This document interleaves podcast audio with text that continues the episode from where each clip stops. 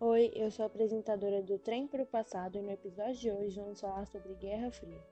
A Guerra Fria foi uma luta ideológica entre o comunismo e o capitalismo liderada pela União Soviética e Estados Unidos.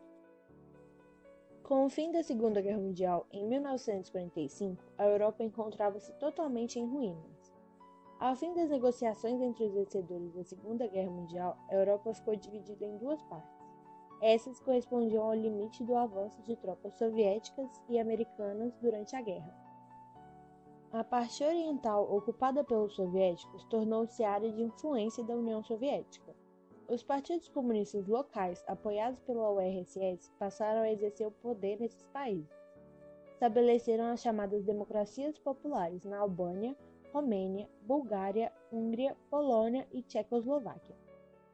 Na Europa, somente a Iugoslávia estabeleceu um regime socialista independente da União Soviética. Por outro lado, a parte ocidental, ocupada principalmente por tropas inglesas e norte-americanas, ficou sob a influência dos Estados Unidos. Elas necessitavam urgentemente de apoio para se recuperar da guerra, honrar suas dívidas e retomar o consumo. Passaram a atrair as nações destruídas pela guerra para suas respectivas esferas de influência.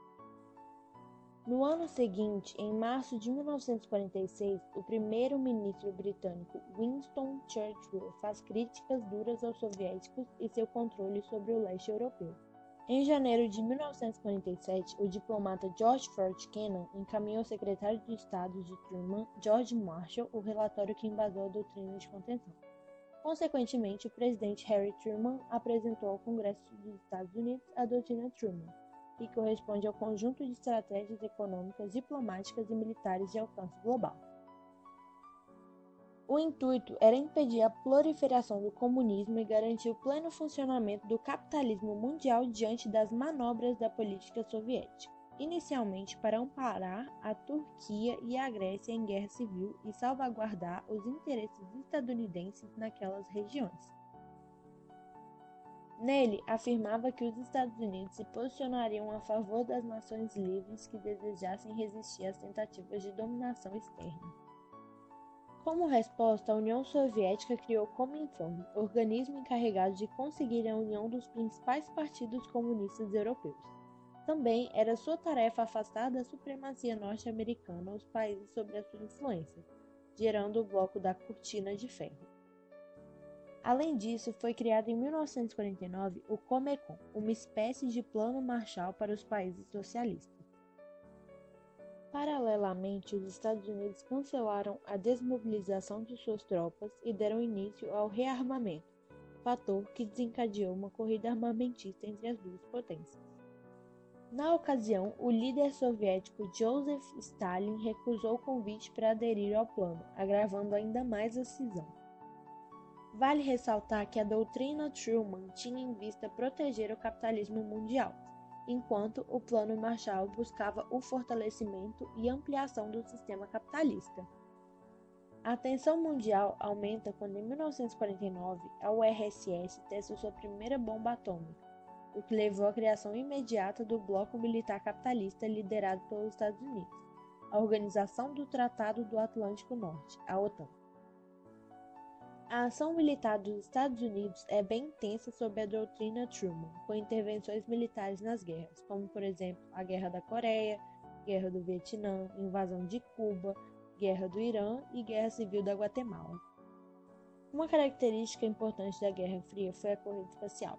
Muito dinheiro, tempo e estudo foram investidos pela URSS e pelos Estados Unidos para saber quem dominaria a órbita terrestre e o espaço.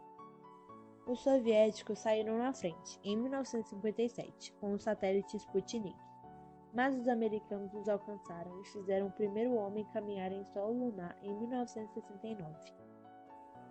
A corrida espacial não incluía somente o objetivo de levar pessoas ao espaço, também fazia parte do projeto de desenvolver armas de longo alcance como mísseis intercontinentais e escudos espaciais. Em 1952, os Estados Unidos detonou a primeira bomba de hidrogênio para intimidar a URSS. A resposta foi a criação de arma idêntica em 1955, mesmo ano em que os soviéticos celebram o Pacto de Varsóvia, a aliança militar do Bloco Socialista.